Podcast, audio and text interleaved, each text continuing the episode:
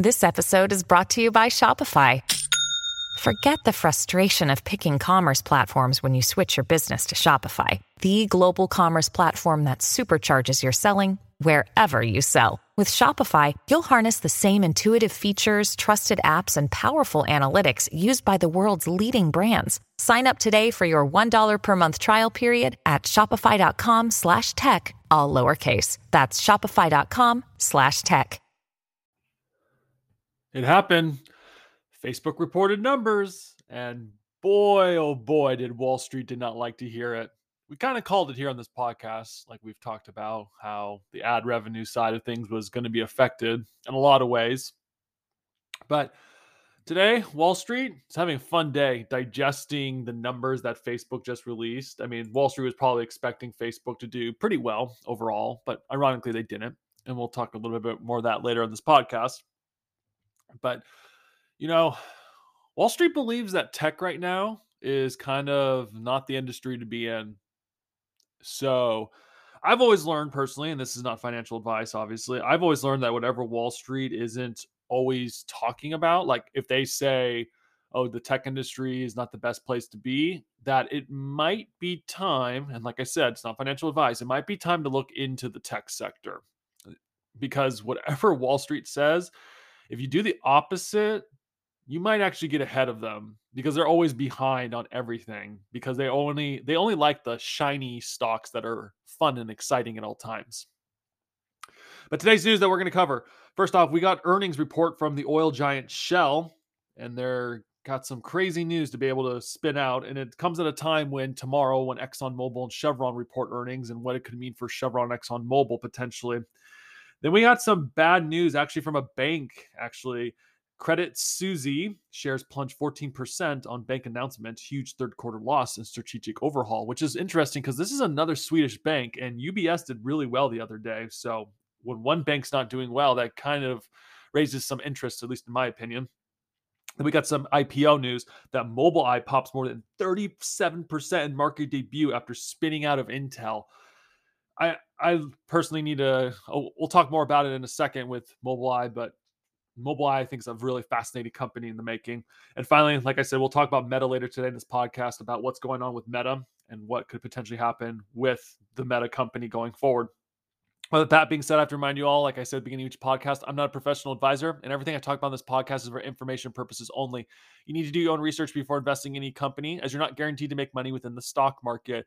I cannot legally give you any financial advice. That's why you must go talk to your professional advisor. And everything I talk about on this podcast is for information entertainment purposes only. With that being said, let's begin today's podcast. Oil giant Shell reveals plans to hike dividend as quarterly profits more than double. Wow. From CNBC, British oil major Shell on Thursday reported that quarterly profits more than doubled from the same period last year, but the lower refining and trading revenues brought an end to its run of, of record earnings. Shell posted adjusted earnings of 9.45 billion for those 3 months through the end of September, meeting analysis expectations of 9.5 billion according to Refinitiv. The company posted adjusted earnings of 4.1 billion over the same period a year earlier and notched a whopping 11.5 billion for the second quarter of 2022. The oil giant said its plan to increase its dividend per share by around 15% for the fourth quarter 2022 to be paid out in March of 2023. It also announced a new share buyback program, which is set to result in additional 4 billion in distributions, and it is, is expected to completed by the next earnings release. Shares of Shell rose 3% during morning trading in London. The firm's stock price is up over 42% year to date. The London headquarter oil major reported consecutive quarters of record profits for the first six months of the year, benefiting from the surging commodity prices following Russia's invasion of Ukraine.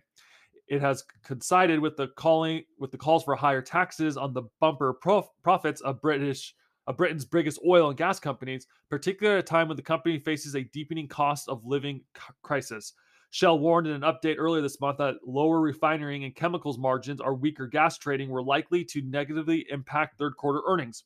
On Thursday, the company said a recovery in global product supply had contributed to lower refining margins in the third quarter, and that gas trading earnings had also fallen.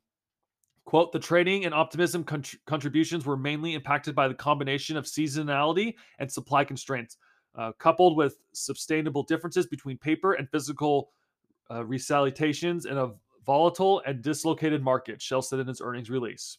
And then, of course, they asked, what about the renewable investments?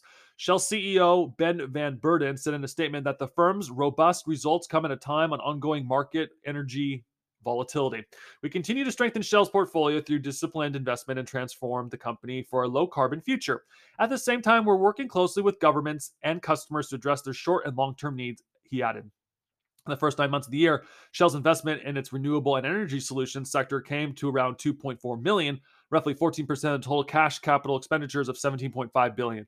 Notably, follow the founder Mark Van Baal said Shell's renewables and energy solutions investments include natural gas, a fossil fuel.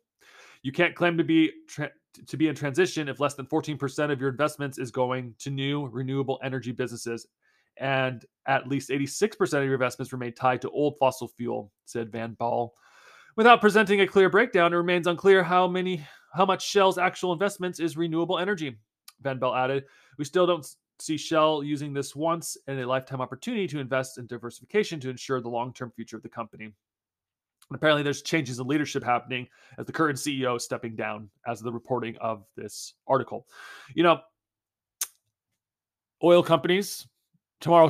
Tomorrow, uh, Chevron and Exxon Mobil report. I don't know if it's before or after the bell, but I do know they're reporting their numbers, and I expect oil companies, especially those two, to do pretty well. In all and the only reason I firmly believe that is, well, oil's still in demand. There's not enough of it out there not enough drilling happening. And so I expect it to happen. I don't expect Exxon to be able to say in their current report or Chevron to be like, I don't think they can raise their dividend currently right now. I think they already did that earlier this year. Will they do more share buybacks? Probably. I can say this though. I do expect some politician to be like, see, look, the oil companies care more about their shareholders than you, fellow citizens, but I will fight for you. Midterms are coming up. So pay attention to what's happening in the market, pay attention to what's happening in politics, and you'll have an idea of where things are really going. You know, oil companies weren't making money for the longest time. I mean, they were making money, they just weren't making like this insane amount of money the last few years. Exxon Mobil in particular, I remember, had a lot of debt on hand, at least a few years back. Now they're doing really well. So pay attention to what's happening out there, especially in these oil markets currently right now. Don't be surprised if if our lovely President Joe Biden here in the United States actually says, yeah, blame the oil companies for your high gas prices, and we're trying everything in our power. They're just being greedy. Just wait. It'll probably happen, especially if they crush their earnings again. They will be brought up in a, in a political event soon, potentially. So, on to the next report. Credit Suisse shares plunge 14% as bank announces huge third quarter loss and strategic overhaul. Credit Suisse shares plunged more than 14% on Thursday after the Swiss bank posted a quarterly loss that was significantly worse than analysis estimates and announced a massive strategic overhaul. The embedded lender posted a third quarter net loss of 4.034 billion Swiss francs, which is 4.9 billion in I guess US dollars, compared to analysis expectations for a loss of 563.93 million Swiss uh, francs. The figure was also known below the 434 million Swiss franc profit posted for the same quarter last year. The bank noted that the loss reflected a 3.655 billion Swiss franc impairment relating to their reassessment of deferred tax assets as a result of the comprehensive strategic review. Under pressure from investors, the bank revealed a major overhaul of its business in a bid to address the underperformance in its investment banking and following a raft in litigation costs that have hammered earnings. New CEO told CNBC on Thursday it represents the beginning of a transformation into a new Credit Suisse. As widely anticipated strategic shift, the bank vowed to radically restructure its investment bank to significantly cut its exposure to risk weighted assets, which are used to determine a bank's capital requirements. It also aims to cut its cost base by 15% or 2.5 billion Swiss francs by 2025. The bank expects to incur restructuring charges of 2.9 billion Swiss francs by the end of 2024. The transformation plan will see Credit Suisse split off its investment bank into an independent business called CS First Boston, raised 4 billion Swiss franc in capital through the uh, issuance of new shares and the right offering and credit of capital releases units to win down lower return non strategic business.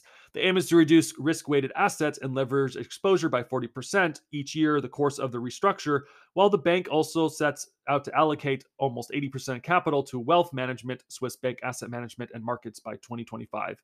Speaking to CNBC, uh, the, I believe this, this is the CEO, said the bank will be much more stable with more sustainable profit, much less simple in how it is set up. And for us, it is the most important thing. And was how did we come to the solution? We started actually with the client need and we designed everything around the client needs and ended up with what we're proposing today. You know, like I said, it's interesting. Most of these bank stocks are doing really, really well. Especially their, I, am assuming UBS is a competitor in Swiss, in Switzerland, I guess, not Swiss.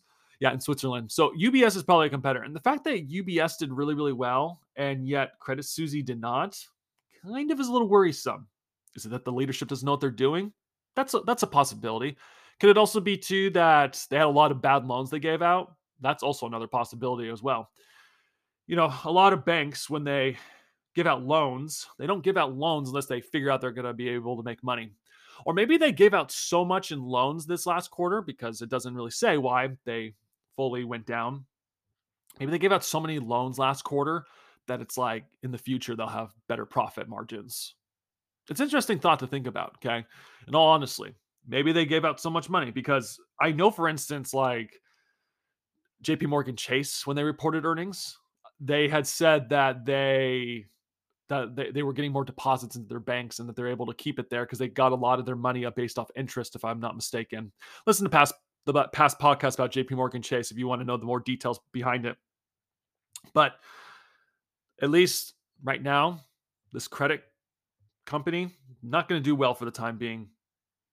Maybe they just, like I said, maybe they gave up too much money. Maybe they just don't have a good leadership program. Hard to tell, but yeah, it's first bank I think. Actually, no, this is the second bank that hasn't doing well and reporting earnings. Maybe there'll be another one soon. We'll report it when we see it.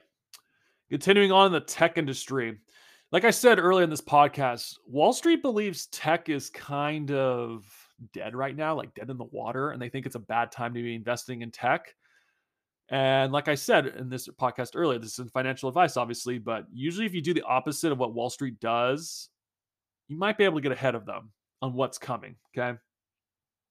So here's here's the the tech industry. Mobileye pops more than 37% in market debut after spinning out of Intel. Mobileye shares closed up more than 37% in their stock market debut on Wednesday after the mark, maker of the technology for self-driving cars was spun out of Intel. In a year that's that's seen no significant tech IPOs in the US, Mobileye offers investors an opportunity to get in an area of growth, but it's not a new name for the market. Mobileye was traded before Intel uh, bought the Israeli company in 2017 for 15.3 billion. At its IPO price of 21 dollars, Mobileye was valued at just 17 billion, resulting in the minimal gains for Intel thus far. The stock trading under the ticker symbol MBLY rose to $27.85 on Wednesday. Intel will retain control of Mobileye and hold over 750 million shares of Class B stock, which has 10 times the voting power of the Class A stock. The company said in an October 18 filing that it expects the offering to be priced between 18 and $20 per share. The IPO, the IPO raised about 860 million 861 million, and the move to list on Mobileye on the Nasdaq is part of Intel's broader strategy to turn around its core semiconductor business, which has been lagging behind rivals like AMD and Nvidia in recent years. Intel said it would use some of the funds from the Mobileye listing to build more chip factories as it embarks on a capital intensive process to become a foundry of other chip makers. However, Mobileye's market cap is far below Intel's earlier expectations. The latest signs that the tech investors have cooled on IPOs and have readjusted their valuations for the frothy days of the past half decade as interest rates rise and the economy slows. Founded in 1999, Mobileye has partnered with Audi, BMW, Volkswagen, GM, and Ford to develop advanced driving and safe features such as driving assist and lane keeping using the company's EyeQ camera chips, a correction, EyeQ camera chips and software. Mobileye CEO said in an IPO filing that 50 companies are currently using the company's technology across 800 vehicles. And this is revenue in the second quarter jumped 41% to 460 million. Net loss narrowed to 7 million from 21 million. You know, I remember looking into Mobileye. This was back at the time when I was really starting to get more into investing a little bit more. And I remember looking into Mobileye and actually like studying the technology of this company, and I found it super fascinating. Like, for instance, one of the things I found the most interesting was they would put like these side cameras on the side of buses. This was part of Mobileye's technology. They put these cameras on the side uh, on the side of the buses, so I guess bus drivers can see around them, so that they don't hit bicycle bicyclists or people who are just walking out on the street. Right? It was a really fascinating technology, at least at the time. I still think, no, this is not financial advice. I think Mobileye is going to help with the car industry or self driving technology because it's one thing where a lot of car companies have been making it. And apparently, right now, there's no revenue coming in for self driving cars, at least from what I've been reading, at least what I've been hearing. Might not be true. Need to do more research in the future, probably. But Mobileye might be what's needed in order to get the self driving revolution to happen for cars. Okay. Their technology is extremely fascinating. Okay. Like they their their whole thing is self-driving technologies and adding extra cameras to cars and having sensors. And so Mobileye might be, I mean, like we said, they're working with Audi, BMW, Volkswagen, GM, and Ford. So how much longer until they work with like a Tesla? Or how much longer until they work with what are some other car company names? Mm, Toyota, Honda, Hyundai. I mean, there's a lot of growth opportunity for Mobileye potentially. Like I said, this isn't financial advice, but the technology that they have is extremely fascinating. Go check their website, actually. It'll give you a better idea of what their technology is like, and it'll give you an idea of why I find their technology just a little bit interesting. Finally, now I getting into Meta. Oh boy, did we call it here on this podcast? Meta shares plummet on weak fourth quarter forecast and earnings miss. Metashares continued their 2022 free fall, plunging 19% in extended trading on Wednesday after Facebook parent issued a weak forecast for the fourth quarter and came up well short of Wall Street expectations for earnings. Earnings per share was $1.64 versus $1.89 expected, according to Refinitiv. Refinitiv is also reporting a 27.71 billion versus 27.38 billion expected. Daily active users is 1.98 billion versus 1.9 billion 0.98 billion expected. So they met their user. That's pretty good to see. Monthly active users 2.96 billion versus 2.94 billion expected. So they beat monthly users. That's pretty good for Meta. And finally, average revenue per user $9.41 versus $9.83 expected. Okay. Meta is contending with a broad slowdown in online ad spending, challenges from Apple's iOS privacy update, and increased competition from TikTok added up, and Meta has posted consecutive quarters of revenue declines and is expected to post its third straight drop in the fourth quarter. The company said revenue for the fourth quarter will be 30 billion to 32.5 billion. Analysis were expecting sales of 32.2 billion. While revenue fell 4% in the third quarter, Meta's costs and expenses rose 19% year over year to 22.1 billion. Operating income declined 46% from the previous year and 5.66 billion. Meta's operating margin for the profits left after accounting for costs to run the business sank to 20% from 36% a year earlier. Overall net income was down 52% to 4.4 billion in the third quarter. After hours levels of $108, Meta is trading at its lowest since March 2016, which is 8 months before the election of Donald Trump was president. Yeah, at least before uh, getting onto this podcast today, they were showing Facebook on uh, on Wall Street, and I guess it was at like 101 dollars a share. I don't know where it is at, at currently right now. But but Meta got hammered hard. And one of the reasons being probably Wall Street just doesn't understand the metaverse, which is fine. I mean, I don't fully understand the metaverse as well, but Mark Zuckerberg believes the metaverse is the future when it comes to for Meta, okay? Says here Meta plans to lose even more money building the metaverse while its ads business shrinks, okay? Meta CEO Mark Zuckerberg reiterated his commitment to spending billions of dollars developing the metaverse amid investor concern about the health of the company's online advertising business. On a call with analysis as part of Meta's third quarter earnings report, Zuckerberg and other Meta executives fielded a number of questions from analysts who sounded increasingly frustra- uh, frustrated with the company's rising costs and expenses, which jumped 19% year over year to 22.1 billion during the quarter.